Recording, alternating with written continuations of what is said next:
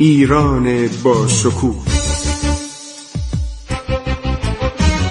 2800 سال تاریخ.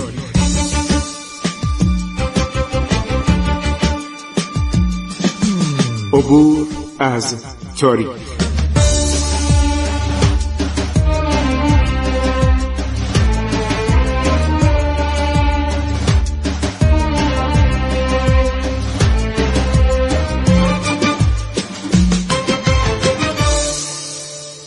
بسم الله الرحمن الرحیم به نام خداوند بخشاینده مهربان شنوندگان عزیز سلام بر شما من خسرو معتزد هستم با شما صحبت می کنم در برنامه عبور از تاریخ یکی دیگر از سیاهانی که به ایران آمد همانطور که قبلا هم اشاره کردم شخصی است به نام تاورنیه یکی از فصول کتاب تاورنیه طبقات حکومتی ایرانه مشاغل ایران رو میگه خیلی نکاتش جالبه. یعنی این کتاب رو من توصیه می‌کنم سفرنامه عرض شود که تاورنیه رو بخوانید. معمولا سیاهان و مسافرانی که می اومدن تقریبا همه مسائل می نوشتن یه نگاه خوبی هم که باعث میشه ما از اطلاعات بیشتر تاریخی برخوردار بشیم اونا به جامعه هم توجه می‌کردن. همراه من باشید با عبور از تاریخ.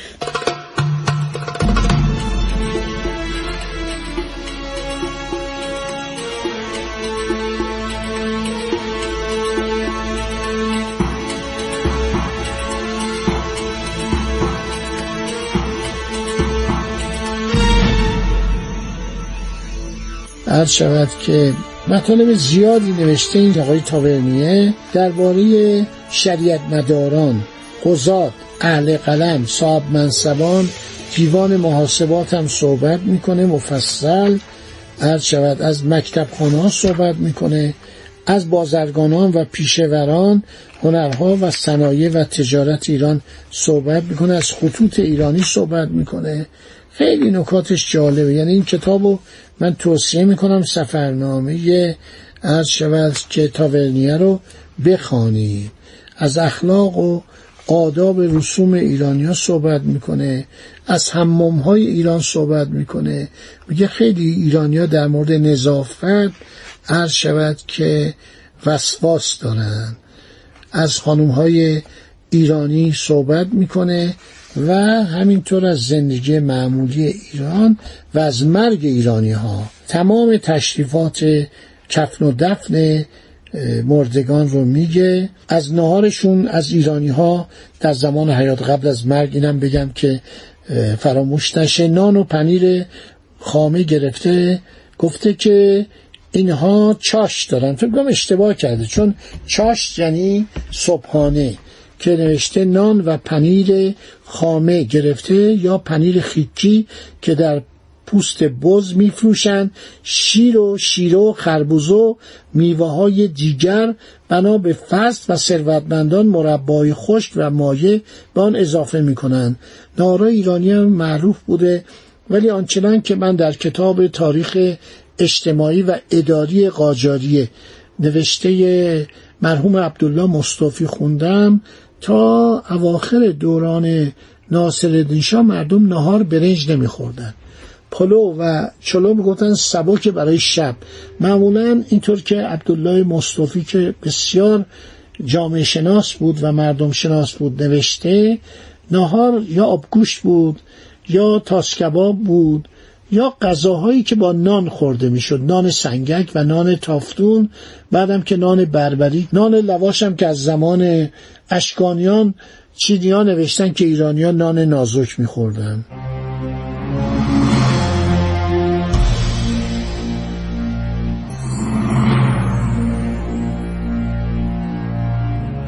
ما نهار هم داشتیم. این آقای تاورنی اشتباه می‌کنه. چاش یعنی صبحانه. نهار ما داشتیم منتها پلو نمیخوردیم. شب پختنی می‌خورن که معمولا پلو و گوشت کباب است.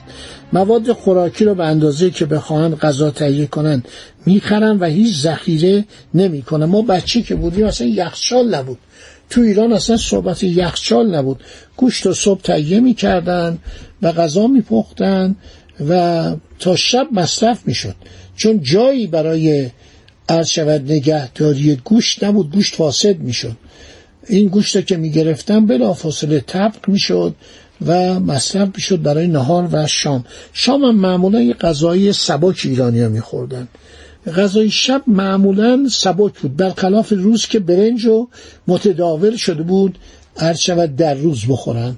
در حالی که عبدالله مصطفی میگه در زمان قاجار ما روز هیچ وقت برنج نمیخوردیم پلو و چلو نمیخوردیم. یک اشتباهی هم کرده نوشته چای بعد از ناصرالدین شاه سفراش به اروپا در ایران متداول شد در حالی که در برنامه گذشته براتون گفتم در زمان صفویه چایخانه بوده. و همین آدم آلاریوس چقدر درباره چای اصفهان صحبت کرده و نوشیدنی عمدم قهوه بوده.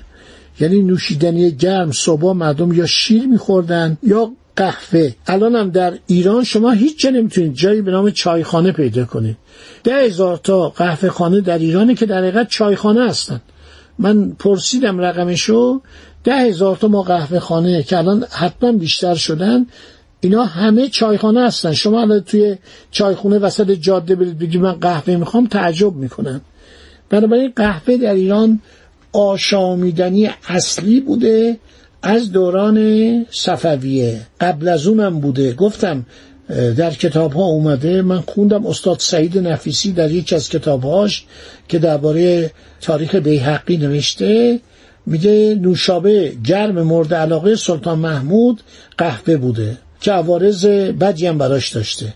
و چایم در زمان صفویه در ایران بوده. چای از چین می آوردن از هند می آوردن برای اینکه الان ادم آلاریوس میگه چایخانه در اصفهان بود مشخصات چای هم میده که میگه تجار ازبک اینا از چون از هند می آوردن خب نوشته که ایرانی هیچ ذخیره نمی کنن و به همین سبب دو برابر خرج می کنن گوسفند و بزغاله و مرغ گوشت معمولی ایرانیان است اما گوشت گاو به ندرت می‌خورند تاورنیه میگه در ایران هنر تهیه و تدارک غذای مختلف از گوشت را آنطور که در فرانسه معمول است ندارند هیچ غذای لذیذی در مهمانی ها نمیدن.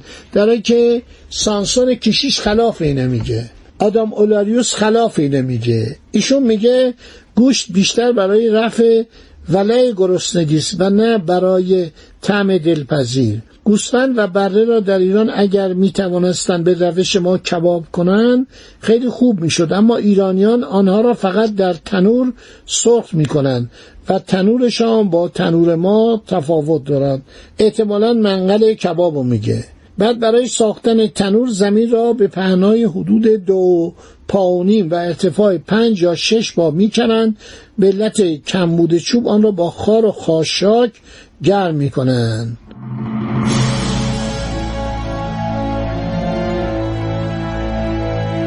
بعد درباره کباب نوشته درباره گوسفند کامل که یک جا میپزند و آن را در تنور آویزان می‌کنند و در زیرش دیگ بزرگی پر از برنج قرار می‌دهند و چربی که از گوسفند خارج می‌شود آن را میپزند.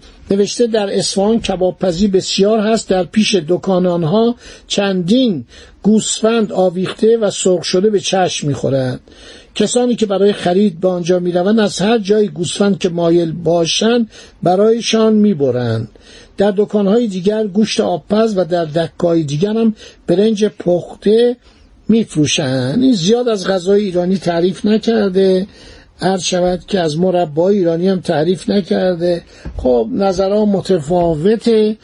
دیگران همه تعریف کردن. تمام این عرض شود سیان خارجی دیپلمات ها همه گفتم این سفیر فرانسه گفت آقا برای من گوسفند بفرست از اون گوسفندای خوشمزه با اون برنج سفید دمسیاه برام بفرست که من بتونم پلو و باقالی پلو و زرشک پلو عرض شود اینا رو بخورم. در بعضی جاها نان را در تنورهایی میپزند که کف آنها پوشیده از دانه‌های کوچک ریگ است که به آسانی گرم می‌شوند و گرما را نگه میدارند.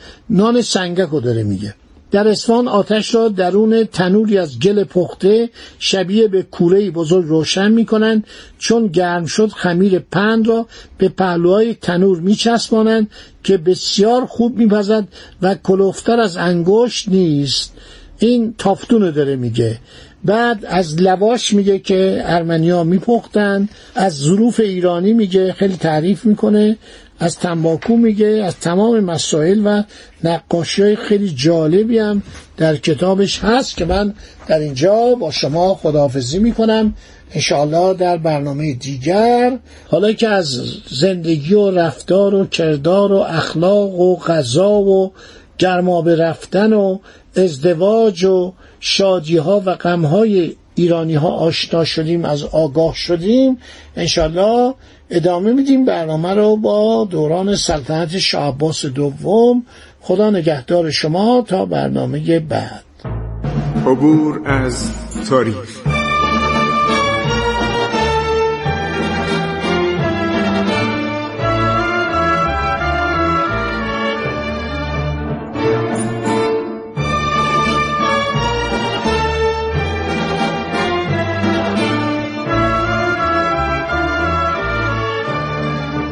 ایران با شکوه. 2800 سال تاریخ. سرگذشت ایران ما به روایت خسرو معتزد.